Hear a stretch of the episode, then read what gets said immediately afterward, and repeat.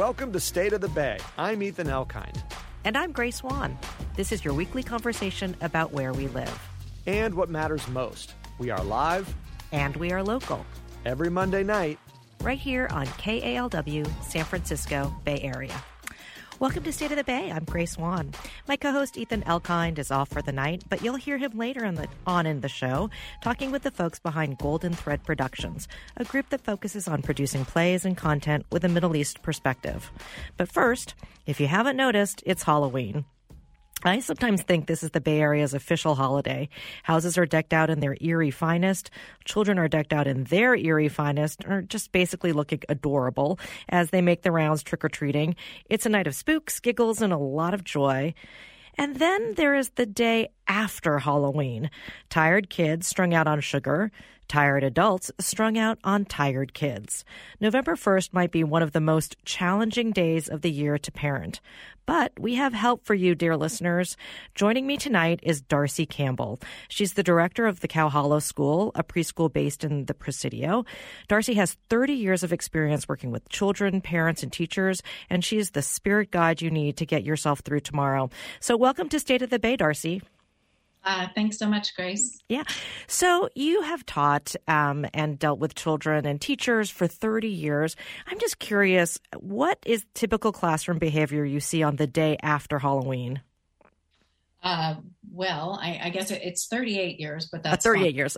You look so good, Darcy. I mean, right. yes. Uh, um, so from elementary school down to tinies and their parents. So it's a typical behavior that I might see. Um, Again, it really depends on the age, but children are often tired. They're trying to process. They want to tell stories. They want to compare. They want to be listened to. And I think actually this um, year in particular, they might be confused and are trying to make sense of coming door to door, face to face, or face to costume face, or costume face to face.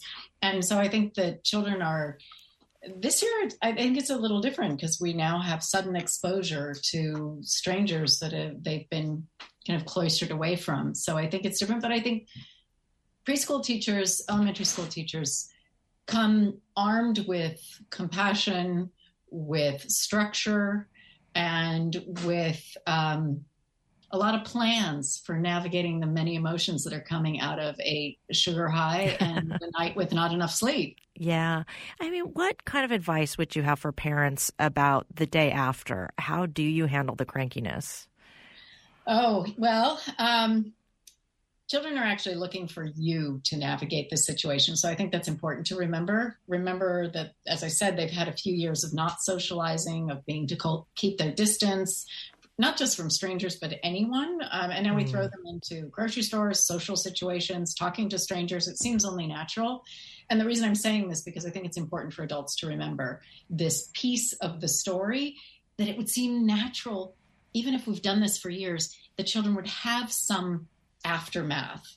You know, um, so to deal with the crankiness or all of the categorization and the making sense of this, the processing, I'd say before you plan a solution for this, think about your child's. Uh, these are a few elements I always think about and ask my parents to think about. Think about your child's temperament, hmm.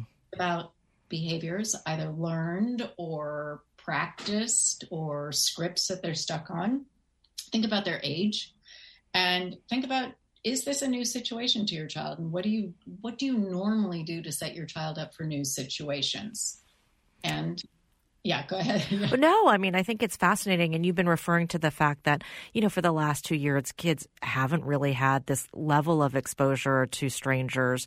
I mean, have you noticed, um, well, I'm sure you have noticed a difference in the children now um, because of that, the way we've been socialized in the last two years? Um, you know, I mean, because we have, as a school, have been open, I think not, yes. And also, just some of these things we took for granted as the grown-ups around young children that they they'd had experience or they you know from zero to two they had some experiences being exposed to children exposed to children exposed to adults and a lot of those we have a, a not a void, but we have a difference of exposure and a difference of how you interact with people for years. And now that things are cracking open, there seems to be an adult assumption that we get to just keep moving on as if that never happened. But our children don't know, they haven't built up this big reservoir of experiences of talking about, thinking about, talking to people they don't know. So I think, you know, keeping in mind that during this time, you know, you're, you're, the, as grown-ups you're your child's guide mm-hmm. and you are the protector of this but also keeping them in mind i think you know what's under a behavior um, you know, behavior of throwing themselves on the floor or d- insisting on something you already told them they couldn't have or throwing a fit or hiding and not wanting to talk to you you know understanding what's under that mm-hmm. the behavior the confusion the crankiness it's a lot easier to address those elements than it is the behavior mm. and if that makes any sense like if we understand what is under here mm-hmm. what's going on, then we as grown-ups don't get quite as caught up.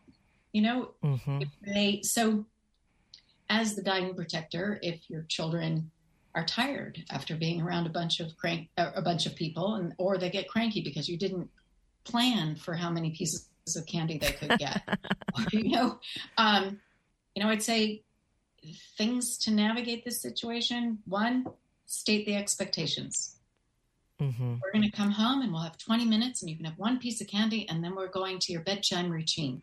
Mm-hmm. You can have one piece of candy tomorrow. Mm-hmm. You your child blows out. No, that's not happening. I don't want that. I want X, Y, and Z. It's yeah, I hear you. Commiserate.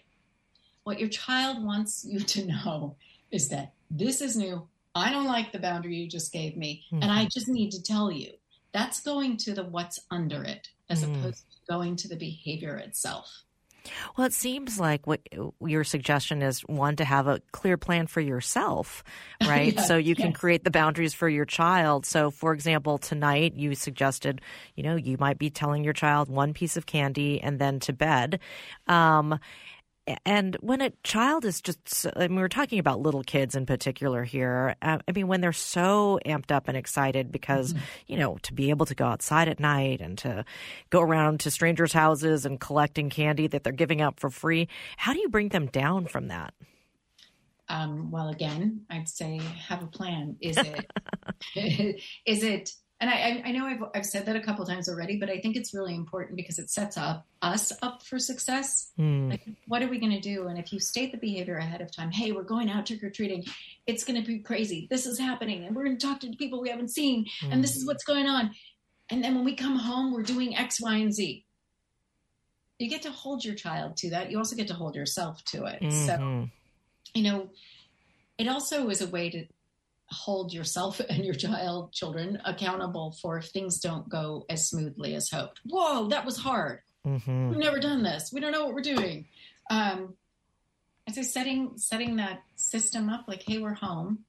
Let's decide what your rituals are. I'd mm-hmm. say on a night full of unpredictability or an hour or however long you're deciding to do this for put some predictability back in it. Mm-hmm. yeah. Write it down. Mm-hmm I'm nodding my head, saying, like, I wish I had done all of those things.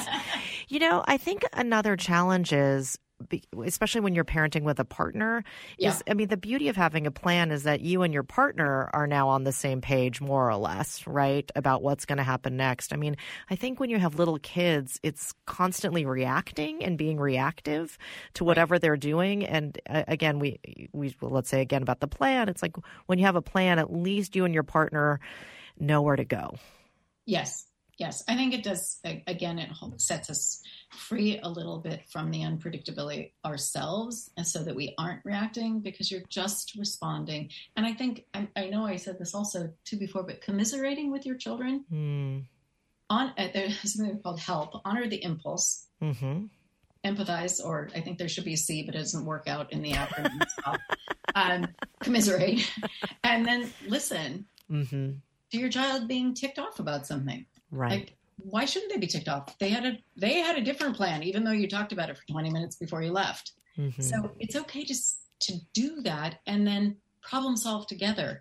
And I think to that dual parenting or single parenting, when you're doing it alone and you're like, I'm the lawmaker, or you are dual parenting and trying to navigate this, but maybe have different feelings about it. I think the the planning, the commiserating, the validating. And validating does not mean, by the way, Grace, going down the rabbit hole with your child. Right. It doesn't. It's different than validating as a grown up. Like, oh my gosh, that's so awful. Let's talk about this. And oh, you must be in pain. It's like, yeah, that was hard. Okay, Mm. now what's our plan? it's a different story. We're talking about looking at this Halloween or any experience actually where change and disequilibrium is at hand from this the place of putting on your the uh, the lens of childhood, Mhm. but remaining the grown up. Right. And I think that, I mean, the way you say it um, is so, it's, it, as you're telling us right now, it, it's filled with both empathy and matter of factness. You know, it's, Yeah. yes, that's hard. Yes, that's Yeah. difficult. You know, and there's no patronizing there. It's just sort of an acknowledgement. Yeah, and I'd say even stated in the the tone. I being a preschool teacher, our our faces move constantly and voices go up and down. I'd say there is a lot of mileage you can get out of matching your child's tone when they're upset. And I don't mean being um, fake, but it's just like, ah, that's not what I want. You're like, I know, I, I get it. Oh my gosh, that was not what you wanted. It is what we planned. And take the word "but" out of any of your conversations with your Mm. children during this plan. Yeah. Yeah. Children, children basically under seven can understand two opposing realities simultaneously. So say and. It, gi- give us an example of that. I just, uh, Um, you want that candy? Oh my gosh. And we came up with a plan. We're sticking to our plan. Let's do this. I hear you. You're so mad. ah, versus saying, but we're sticking to our plan. Ah, And your child's like, okay, game on. yeah. You just enter the ring. We are in a war now. I mean, it's amazing how that small change, that small semantic change, can make the whole difference between an okay night to a night of horror. So, yeah, your kids are picking up on it. They're like, this is a contradiction. Well, you know, let's say for let's talk about the next day, that next Oh, yeah. morning. I mean, is it okay to not send your kid to school if they really are not pulling it together in the morning? I would say absolutely, but that's your decision, not theirs. Mm. So Tell me more about that. Um, you know, you, well, first again, back to temperament, development, behaviors. Uh, you know, go back to like, okay, my kid does not navigate if they've stayed up too long. Well, they just don't. So make that grown up decision and just say, you know what, we're going to stay home and we're going to hang out and have some eggs and we're going to go to school late. Notify your teachers. It's always a nice thing to do. hmm Um, and if you have one of those kids who can, you know, leap tall buildings in a single bound, and it's going to be fine, and you were careful about their, did not give them candy for breakfast. Be nice to your teachers, please. Mhm. Um, and if, if that's the case, and you're like, yeah, this structure is really important. So, Mhm. it, I, I mean, I hate to do this, Grace, but I think it does, it does beg, it does cause us to ask questions. How does my child navigate disequilibrium? How does my Mm. child navigate change? How do they sleep? Mm-hmm. Mm-hmm. And but you are it's not your child saying your three year old, two year old, ten year old saying, I don't want to go to school today because I didn't have enough sleep. mm-hmm. That's too much power for your little person to have. Mm, mm. And I do believe in learner empowerment, but I I don't I, like it's all over our website. It's I but I also think your children are looking to you to be the guides and the ones that are reliable. Mm-hmm. Mm-hmm. Well, it's so, such smart advice. And you know what? What about children who? I mean, there's been such a lead up to this Halloween. I think, as mm-hmm. you pointed out, it's it's a first for a lot of the kids, even the older ones. And there's always when something's you look forward to something, there's always a bit of a letdown. You know, Oh, it's the yeah. day after. Now it's like we're trudging along to a world where we don't get to wear costumes every day, and we're not talking about pumpkins all the time. Right. S- How do you help your kids through that kind of letdown, that post part post Halloween partum depression? Right, right. Um, I think that's a tricky question. I think it's making space for it. Hmm. And I don't think we need to for our children. It's not doing them any good for us to pretend that they're not feeling something or that it didn't happen or the party's not over. So I don't, I think being real with our children again, like, wow, yeah. we're done, all done celebrating, or oh, that didn't go how you thought. You thought you'd get more candy. Mm-hmm. Oh, you thought you would get to eat it all. I wasn't like, oh man, I didn't make that clear. Like, okay, um, yeah, I hear you. That doesn't feel good. If you have a little bit older children, you can also plan for that. Hey, let's come up with a plan because I hear that you're upset. Mm-hmm. Mm-hmm. You know, I hear that you're sad. I I caution what many of us do as grown-ups in the presence of young children is to try and take away the feeling like, oh no, it's fine. You're gonna have so much fun at school. It's gonna be great. I know we have this big party next week, and we have things, and we're going to grandma's house, and we're doing the holidays are almost coming up.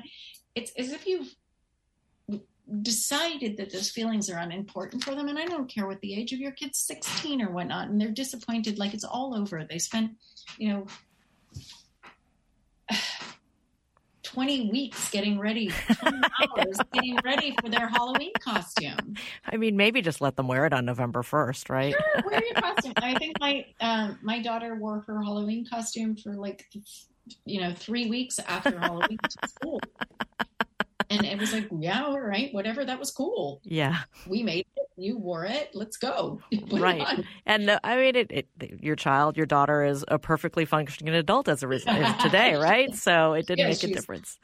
31. I'm not sure she's still wearing her Halloween costume, but I think she's listening. So maybe she'll tell me later if she was. Well, I love it. Well, this has been such good advice. And um, so thank you so much for joining us here on State of the Bay. Oh, well, thank you for having me. We've been talking to Darcy Campbell. She's the director of the Cow Hollow School, and she has been since 2002. Darcy's also the founder of the Collaboratory, which is a parent and teacher workshop series, and the co-founder of Real Parenting, a workshop and coaching practice for parents. You can find more about Cow Hollow School online and more about Darcy there as well. And um, if you want any parenting tips, definitely check out their website. Thanks, Grace. Thank you, Darcy. Next up, we'll be hearing about San Francisco's buried history. Stay tuned.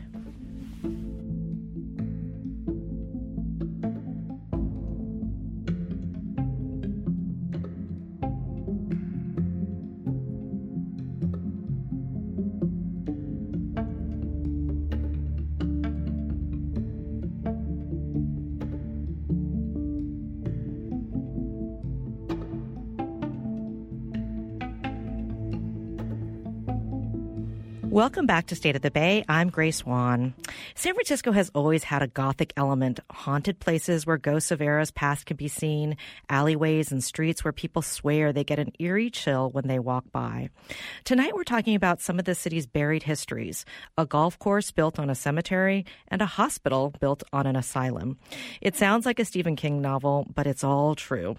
Earlier this week, I spoke to San Francisco writer Beth Winegarner about San Francisco's hidden history. Here's our conversation.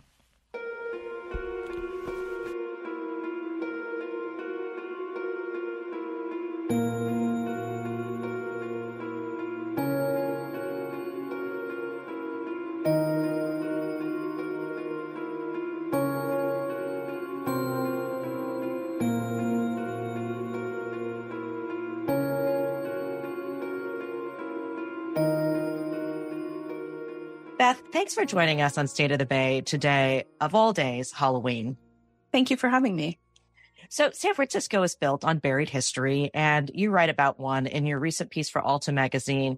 And that's basically Lincoln Park Golf Course and the Legion of Honor are built on top of a cemetery. So, when did that cemetery first get built? The uh, city of San Francisco, after the gold rush, started filling up with people and it established cemetery after cemetery trying to find places to bury all of the people who were coming here, dying of diseases, um, far away from home in some cases. And they finally settled on this piece of coastal land next to Land's End, saying nobody will ever want to live here. Uh, it's sort of a barren wasteland. And so this became the new municipal cemetery, which means uh, the indigent dead were buried here, people who died with no money and no friends and were buried on the city's dime. And it also opened up to a bunch of different immigrant associations and a couple of religious groups, uh, each of which had their own areas of the cemetery where they could bury their members in. I like that there was a potter's field on some of the most gorgeous land in San Francisco. I mean, that feels somewhat fitting. So you were saying it was a city cemetery, and this was about when the 1850s, 60s. Um, it officially took in its first burials in 1870, and it operated right up until 1900 when the city stopped accepting any burials on city property. Mm-hmm. Uh, was it too full? No, um, I understand that they did have space left within the cemetery for more people, but at that point, um, residents of San Francisco got to the point where they did not want cemeteries in the city anymore. Uh, so city leaders first passed a law banning any more burials, and then eventually um, passed laws saying that every cemetery needed to remove all of its graves and move them to Colma. Yeah, and that, that's south of the city. Yeah. Yeah, it's I, there are a lot of graveyards there. Um, well, when the city decommissioned the graveyard, they said, "Okay, we're going to move all the bodies to Colma, I guess." Um, but that didn't really happen. And you write in your piece, Buried Histories in Alta Magazine, that um, recently workers uh, were doing some kind of construction at that area and they found some bodies. Tell us about that. Yeah. So um, in 2019, the one of the city departments started building what was called a green street. Um, what was happening is that every time there was a heavy rainstorm, water would flood down into the Seacliff neighborhood, and they were trying to find a way to prevent that from happening. So they um, installed all of this absorbent material in the ground, but to do that, they had to dig. And when they dug, they found um, ultimately about 20 graves. Ah! Were they marked or? no, none of the graves there are marked anymore. Um, the markers were destroyed and removed uh, when the space converted to a golf course in the early 1900s. So, what? How did the workers react? I mean, was there an archaeologist on site, or? I don't know if there was one on site from the very beginning, but they as soon as they found the first grave, they had somebody come out and observe the work and take notes and take care of the remains that were removed from that area. Um, and this is along El Camino del Mar, which sort of goes around the periphery of the golf course. I mean, yikes. If I was working and just putting in a green street and then I came across a couple of bones, I mean, uh, were they in coffins or were they just bones? I believe that um, that they were in coffins, but this, you know, the states of the coffins vary depending on how long they've been in the ground. Sometimes it's just sort of bone fra- or uh, wood fragments at that point. Oh my gosh, this is like my worst nightmare. Um, so Beth, do we have any sense of who was in the graveyard or who these bones belong to? Um, as I mentioned, most of the markers were removed from the cemetery a long time ago um, through vandalism. Some fires happened. And then again, when it turned into a golf course, the rest of them were just torn up.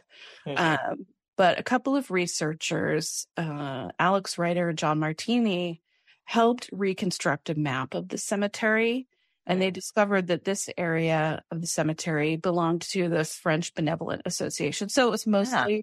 French immigrants living in the city. Mm-hmm. And one of the um, bodies, or I guess one of the sets of bones, it was a skull with a bullet in it. What's the story behind that? Yeah, so they are still working on identifying those remains for certain. And it's not like they can use um, DNA to find relatives or uh, anything like that. I wish they could. It feels like a, a possible CSI episode. right. Or bones, right? Yeah. Oh, yeah, exactly. so this one burial came with a skull with a hole in the right side of the head and the bullet still inside the skull. So they were able to figure out uh, what gun that bullet might have come from.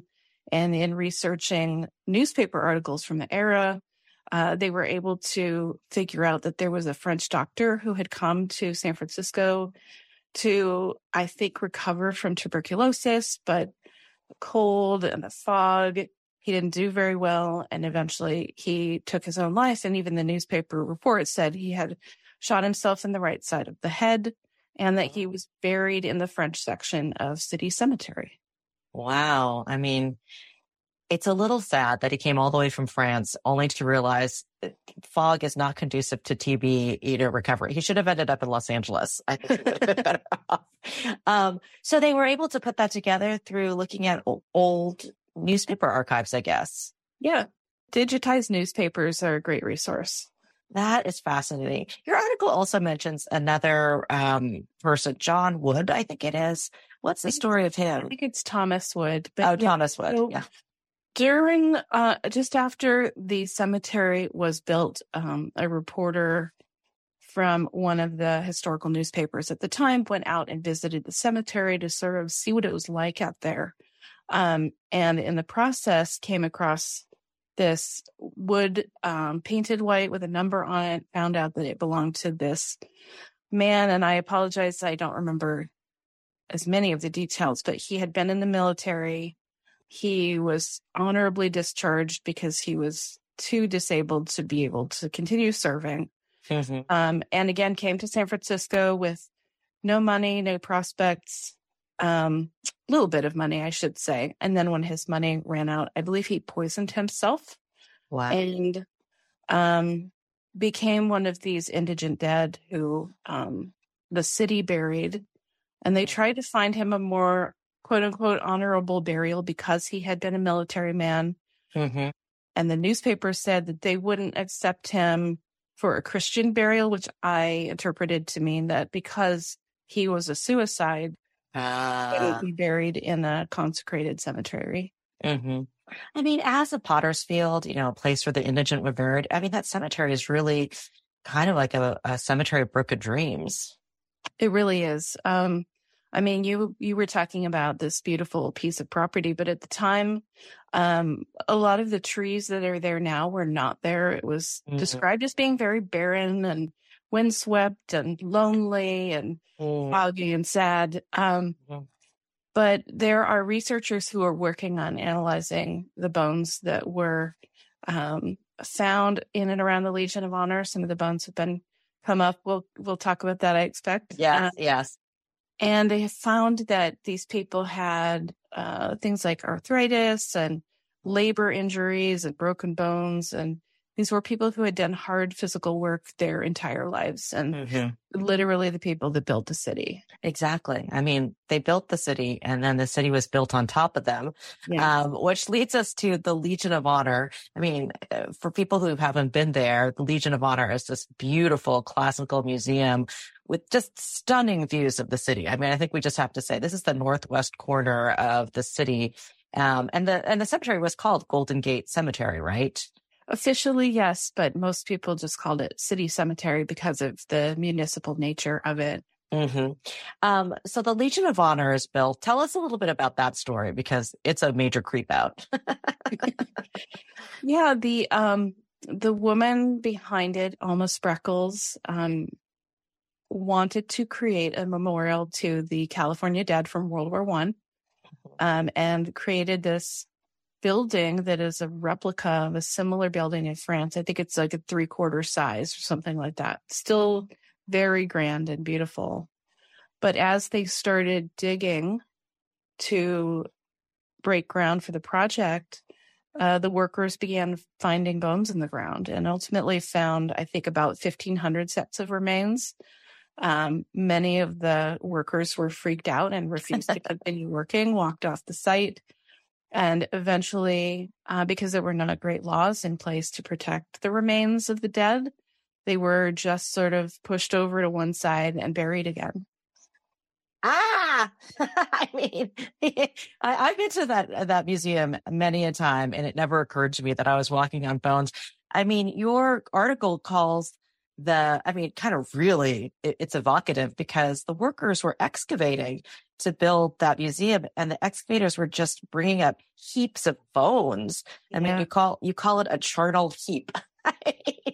yeah, no, that was a quote from one of the articles uh, of the time. It's just, it was uh, almost not a, not quite a catacomb, still in the ground, but it's still in the ground. I mean, I guess you know when you think about you know, like cities in Paris. I mean, you mentioned the catacombs. I mean, there are, it's not unusual for buildings to be built on top of cemeteries.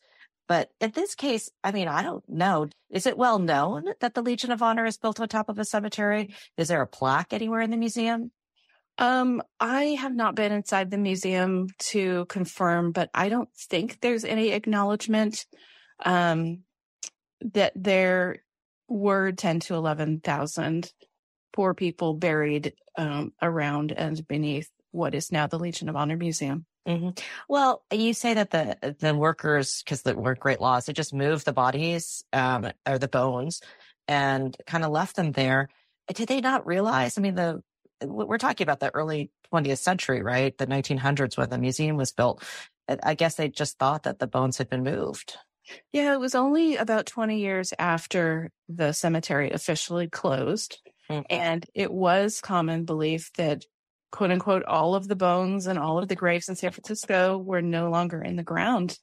Um, but at the same time, you know, there were occasionally news items in the papers that said, did you know that this land was a cemetery? And I can't mm-hmm. remember whether those ads said there might still be people buried there. Uh, but the process of closing down that cemetery, the city notified fa- the family and um, families and loved ones and said, "Come get your dead, please." Uh, and almost nobody came, and mm.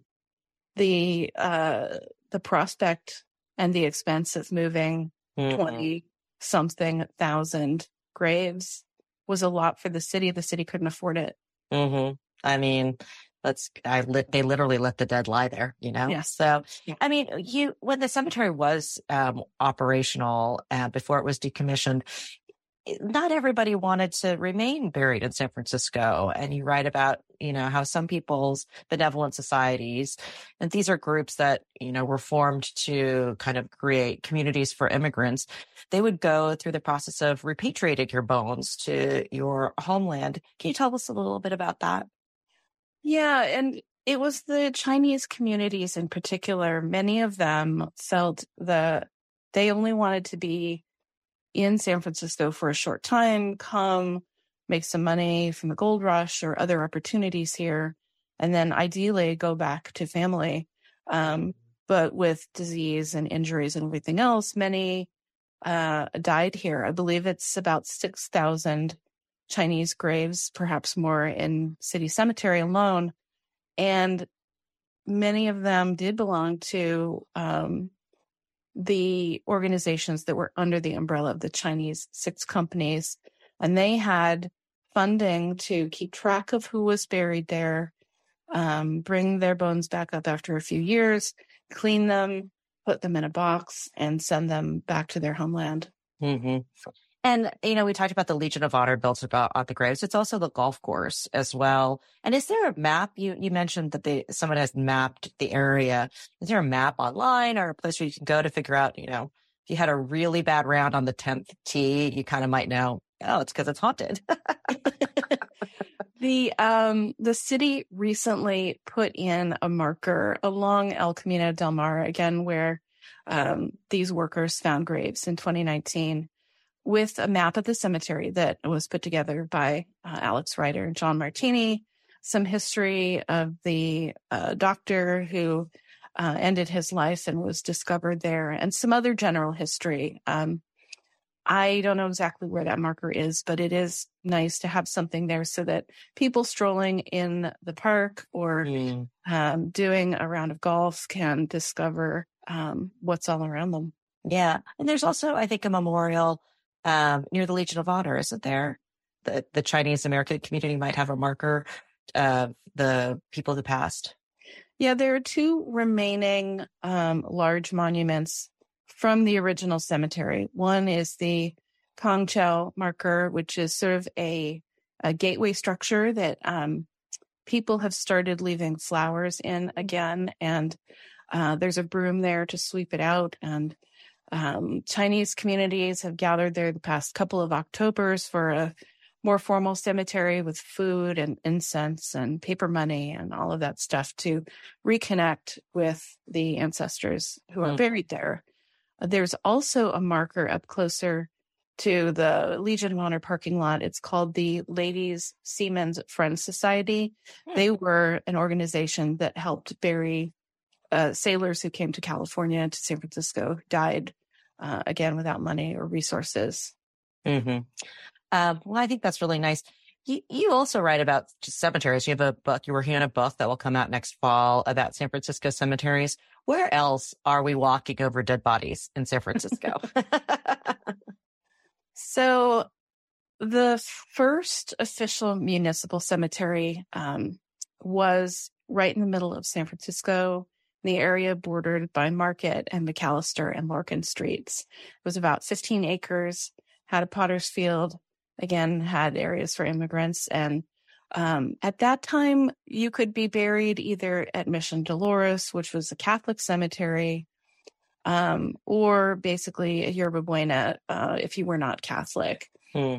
And then a few years later, um, it should be noted, Yerba Buena filled up so, so quickly. They Mm. expected it to last for about 50 years, and it was full by the mid 1850s, just, you know, Wow. to seven years after it opened. Wow. And so the city purchased property uh, around Lone Mountain, about 170 acres, and started the Laurel Hill Cemetery, which the Laurel Heights neighborhood is now named for. And there was also a new uh, Catholic cemetery, Calvary Cemetery, and cemeteries for the Freemasons and the Odd Fellows. And where were that? Where was that? For, is that was that also at Lone Mountain? Yeah, that was all surrounding Lone Mountain. Um, places like uh, UCSF, Laurel Hill, uh, yes. Trader Joe's, um, Target up there.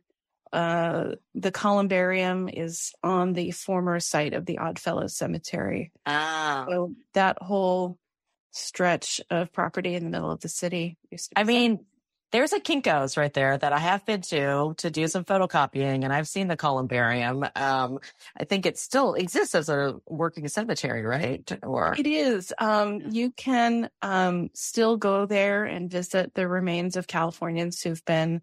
Um, it's all cremation, so urns Mm. and other structures like that, uh, with people's knickknacks and uh, favorite items. And I don't know whether they are still taking new, um, new inurnments, as it's called. um, I visited recently, and they ha- they have some new outdoor structures that um, one was a bird bath that is also a place where somebody's ashes will someday be, which I oh, lovely. well, if you really want to leave your heart in San Francisco, I guess that's the place to go. Um, well, it's so fascinating to think that. I mean, our city is not that old when you compare it to, you know, European or Asian cities, and there's so much history buried beneath. And I want to talk to, about another piece that you wrote for Mission Local about another buried history moment, and that's the Magdalene Asylum, um, which was run by the Sisters of Mercy and founded in 1856. Where was that, and what's sitting on top of it now? So I started getting interested in this facility because there was a small cemetery there and it was called St. Michael's Cemetery. The cemetery served the Magdalene Asylum, which was created by an Irish Catholic organization that came to San Francisco um, and I guess claimed the gold rush from Catholic Church, something along those lines. Um, I think you read that they put a Virgin Mary down on the sidewalk and they said, This is Catholic now. they um you know they came to california wanting to do good works and um under the banner of the same magdalene asylums that existed in ireland uh, often called the magdalene laundries they set up a facility to take in so-called wayward women and girls Yeah. um, and started out as a refuge for sex workers but eventually contracted with the city to take in um, female juvenile delinquents or girls arrested for being homeless or engaging in sex work. Or in some cases, they were orphans or what were called half orphans, where the mom died and the the father was either working too much to be a good parent or just didn't feel capable because of the gender roles at the time. Mhm, mhm. Um, but they took in these girls, but it basically served as a kind of prison where they were Mhm. doing sewing and embroidery and needlework and working long hours, um, not allowed to leave, not fed particularly well. Um, Mhm. And this was supposed to reform them out of their their evil ways, but Uh, yeah, I mean, it really, they were locked in isolation cells sometimes and deprived. It was really like a girls' or ladies' prison, yeah, as it- you say. yeah. And what's out there now? So after the the um the asylum operated until the early 1930s and the city purchased the property to expand the county hospital, the general hospital. Um, and they turned it into a, uh facility for mental health care and maternity care. And today it is the behavioral health center, which I think was rebuilt in the, the 90s or early Mhm. 2000s.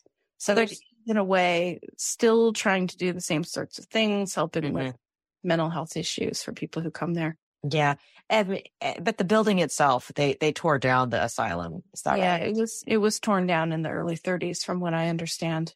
What I found fascinating in your piece was the fact that, you know, parents, sometimes husbands would put their daughters or their wives in, and then the newspaper would publish that fact.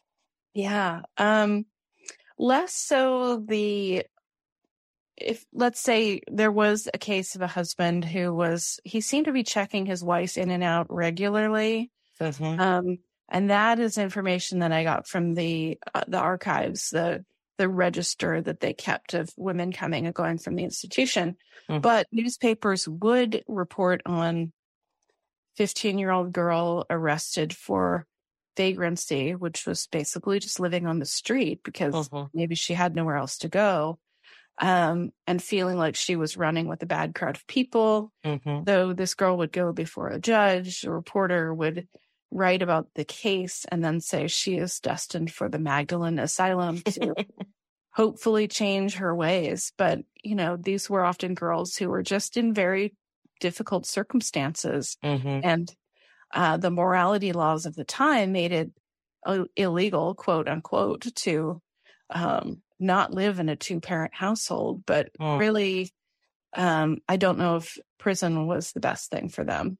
But the newspapers were always very careful to get their names and their ages and Mm. usually comment on how pretty they were or Mm. how, you know, tired out they looked. Yeah. Um, Gosh. yeah. I mean, nothing like a city paper to, you know, write about your very worst day and, uh, you know, perpetuate a little misogyny, um, as part of that. And so, you know, you, I think you got interested in it also because there was a cemetery. Is there still a cemetery as, uh, on the property? Um, It is unlikely, but not impossible. The cemetery um, newspaper reports from the era said that there was a section behind the asylum for the nuns who died in in the care there, um, and that there was another section for re- quote unquote residents, women who died there. mhm. Um, and I also was able to get the um, disinterment records from their archives.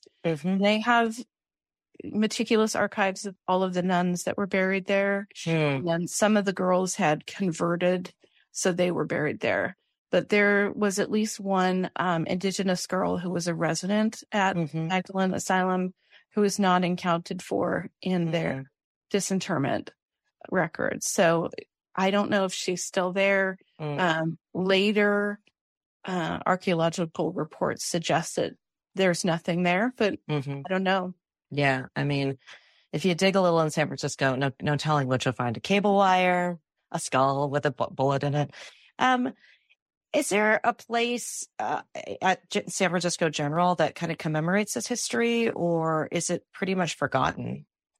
I think it is pretty much forgotten. There is a Virgin Mary grotto in front of the Behavioral Health Center. Mhm. Um, nice little place to sit and reflect if you want to. Mm. But you know, there, there, and there is a little marker on it that just says that it was put there. Um, I think by the the Sisters of the Good Shepherd, who eventually took over the Magdalene Asylum. Mhm. Um, but even then, like, there's no Virgin Mary there, so if Oh. you didn't go read the etched stone, you wouldn't Yeah. know what it was. Yeah, I mean, a lot of girls tried to escape from that place, right? a few tried. It was very difficult to escape. Um, there were high walls and bars on the windows, but there was definitely um, one story of a girl who had been transferred to the hospital next door with some sort of skin infection, and she was able to get out a window, and somebody helped her get over the six or eight foot fence. Um, and the newspaper account said, well, she must have had help uh, to get out of there. But even then, like you couldn't escape from mm-hmm. the asylum directly. You had to find another way out. I love it. I hope she got out. well, I want to ask you, you're, as I've mentioned uh, before, you're writing a book about cemeteries and I'm curious, what fascinates you about cemeteries, Beth? Like why, why is that something you've been interested in? Well, I have actually been drawn to them. It's a place like if I if I go on vacation somewhere, I like to see the old like neighborhood cemeteries. There's a lot of history. You know, you read the names, you get a sense of how long they lived and what their life must have been like. But in particular, San Francisco interested me because it's common wisdom uh, that all the cemeteries are gone, that there aren't any here anymore. Um, and I started digging into the research and discovered again and again, like we said that we moved all the bodies, but there's plenty of them still here and they make themselves known from time to time. Uh, when the University of San Francisco was being built, um, they found bodies. When uh, the first city hall in that triangle in, center, in the center of San Francisco was first being built at uh, McAllister mm-hmm. Street. They found bodies again and again. Um, this happened in the same location when they were uh, renovating to make that site the Asian Art Museum in the thousands. They found more remains, um, and there are plenty probably still beneath UN Plaza, the main library, mm-hmm. and Asian Art Museum. I mean, and the bodies went to Colma. Is there were they when they moved the bodies, let's say from City Cemetery, did they individually bury them, or how did that happen? Well, it depended by cemetery and the records and the headstones, if the headstones were still there. Apparently, for example, with Calvary Cemetery, which was the Catholic cemetery near Lone Mountain, um, they had great records and they tried to move everybody individually as mm-hmm. best they could. Um, but for the most part, for example, with the Oddfellow Cemetery, um, pretty much everyone was moved into a single grave, um, separated from the rest of the cemetery in Colma. Um, and that is marked with a single monument. It's about 26,000 people there mm. and it's fenced off and an empty lot between Best Buy and Home Depot. Ah, you're, you're buying a drill and then there's a massive mass grave next yeah. door to you. I mean, you can't ex- you can't escape it. I guess history is everywhere. I mean, uh, so it's Halloween. Do you find knowing all of this that it makes San Francisco more spooky for you, or do you feel more at home knowing where the cemeteries are? Well, I did start this in part because I wanted to um, develop a deeper connection to San Francisco. Um, and this is the kind of history that appeals to me more than, I don't know, gangsters or um, early millionaires or whatever. But, you know, I was talking about discovering that these um, graves were still here. It makes me really sad mm. to think of all these people that we don't know their stories anymore. You know, um, if you go to Sonoma County, for example, most of its pioneer cemeteries are still there and they're still mm-hmm. marked and you know mm-hmm. who's there. Um, but in San Francisco, a lot of that information has been lost. These people have been forgotten. Mm-hmm. Um, we've built on top of them and uh, it feels like an excuse to forget about history. Yeah. Um, mm-hmm. I mean, you know, the land is so valuable that we've just literally built on our dead. Yeah. Right. I mean, we're li- we're living on their shoulders. I think that's what to say. Well, I think it's so fascinating, and I can't wait for your book to come out. Uh, do you have a name for it? Uh, no, we're still working on a title, unfortunately. well, we'll definitely have our eyes out for it. I want to thank you. This has been Beth Winegarner. She has been helping us uncover some of these dark stories and interesting stories um, and forgotten stories of San Francisco's past. You can find Beth's writing in the New York Times, Alta Magazine, and Mission Local. As I said, she has a book about the history of San Francisco cemeteries coming out next fall. Thanks for joining us on State of the Bay, Beth. Thanks for having me. This has been fun. That was my interview with Beth Winegarner. Coming up next, Ethan Elkind learns more about Golden Thread Productions.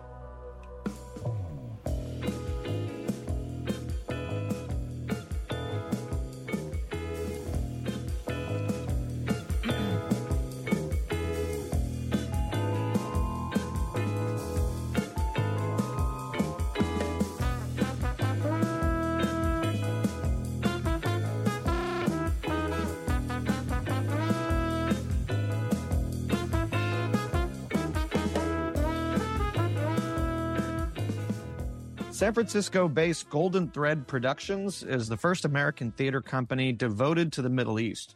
Its current production, The Language of Wild Berries, opened on October 14th. It was written by celebrated Iranian playwright Naghmeh Samini, and it's translated and directed by Golden Thread's founding artistic director emeritus, Torange Yeghazarian. In the 25 years since it was founded, Golden Thread has premiered more than 100 new plays from or about the Middle East, including seven original plays for young audiences based on Middle Eastern folktales. I'm so pleased to sit down now with Torange and Naghmeh to hear about the play and the unique theater company that's putting it on. Welcome to you both to State of the Bay. Thank you. Thank you for the invitation. So, Torange, I'd love to start with you. Can you tell us what inspired you to start Golden Thread Productions? Well, as a you know, immigrant artist uh, from Iran, Middle Eastern woman. When I graduated from university, received my master's theater, I looked around and didn't really see theater companies interested in or capable of producing the plays that I was interested in or the plays that I was writing and creating. And it seemed necessary to create basically an artistic home for myself and other Middle Eastern artists, you know, similarly placed. So we started Golden Thread Productions, unsure if we would have an audience or if there are other artists in a similar situation as me. But within two or three, three years, it was confirmed that yes, there is a, an audience hungry for the content that we are producing and several, several artists across the Bay Area, California, and then the United States, and eventually internationally that were interested in our mission and the kind of productions that we wanted to do. And can you share any stories that for you demonstrate the impact that Golden Thread has had either here in San Francisco or beyond? Well, there are numerous stories that I could share, but I would say, you know, right after 9-11 for example many arts organizations focused on middle eastern art canceled their programming but golden thread chose to move forward with our reorient festival which opened in october of 2001 and our collection of short stories from or about the Middle East, really presenting a very diverse, eclectic mix of perspectives and aesthetics from the Middle East, you know, went on stage in San Francisco. In the process of making a decision to move forward, I reached out to various arts organizations and theater companies in the Bay Area and asked for their support, which they gave, including Theater Bay Area intersection for the arts because some of the participants were worried about their safety. We also asked the local police department to sort of circle the building when we were having rehearsals and performances. And I must say that um, it was an incredible show of support by our community, uh, a huge reception of the productions that year.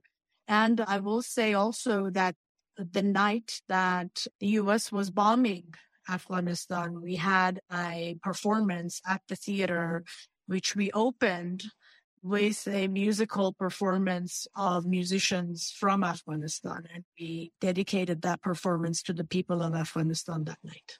Mm, well, such a turbulent time and uh, really amazing stories from then. And certainly we hope things are better now than they were 20 years ago in that respect. But as I mentioned in the introduction, Golden Thread's current production is a play entitled The Language of Wild Berries. And let's play a clip now from it. Wow. Look how sunny it is today. Listen, let me talk to my mom and explain the situation to her. It'd be easier this way. It'll be difficult no matter how she hears the news. I worry about her heart. It won't be difficult if she understands we'll both be happier after the divorce. Assuming we will really be happier. Nobody knows. So, Naghmeh, I'd love to turn to you now as the playwright. Can you tell us about that clip and how it fits into the story of the play? Yeah, uh, first of all, thank you so much for having me.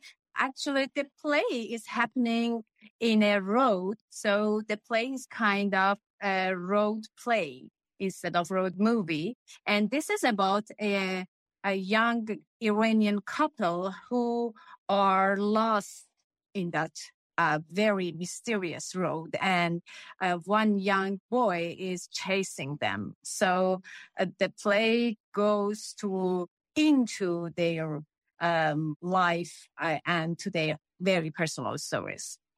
Well, can you tell us what inspired you to write the language of wild berries? Was there a particular message that you were hoping to get across? Um, yeah, actually, there are so many different sources that inspired me for writing this play from my very personal life to the social political situation of my country. But the main keyword of the play, in my opinion, is communication. So that's the, uh, that's the key theme of the, of the play. Well, I, I know you're a, a well-known playwright whose work has been shown internationally, and, and this is the premiere of your work here in the United States. Now that you're living in this country. So I'm wondering if you have particular hopes for how your work might influence perceptions here. Yeah, first of all, I think I'm I'm very lucky to have this opportunity to see one of my plays on the stage of uh, one of the very prominent theaters in San Francisco. And actually, my hope is not just for myself, because I know theater in Iran is pretty progressive. And um, maybe I am one of the very first Iranian playwrights who have this chance to be heard in here. So I hope this would be the very beginning of many other Iranian plays being translated and being heard in here in United States. Well, we certainly hope so. It's hard to ignore the context of what's happening right now in Iran. Protests erupted there, triggered by the death of 22 year old Mahsa Amini, who died in a hospital three days after being arrested by the morality police there for allegedly being dressed inappropriately. And I'm curious to hear from you both, but uh, maybe uh, Naghmeh, I'll start with you. What is what do you see as the interplay between this work and what is happening in Iran right now? Um, actually, the play obviously have been written years before these uh, recent happenings, so they are not anything directly connected to the present events in Iran. But I think the audience can find all the experiments and happenings in Iran which lead to the recent contemporary events. So I think uh, you can see how the characters are restless and how they are suffering from, you know, social problems. So I think the audience can find so many things about recent events in the play. Mm-hmm. And Torange, what do you uh, make of how this play might shed light on some of the current events that are happening now? Well, ironically, uh, you know, the play makes reference to the 2009 Green Movement. And in terms of timeline, uh, happens around that time. And I was concerned, like, what can we do so that our audiences feel what that may have been like?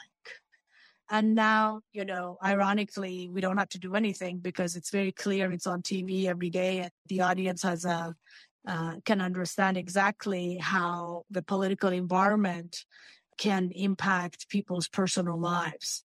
Um, you know, does it help them understand what is going on? I, I don't know, but it places Iran front and center and it's a unique narrative. And hopefully, you know, audiences will come and participate in post play discussions and ask more questions and, and learn something new. And where can listeners go to learn more about the play and buy tickets for it?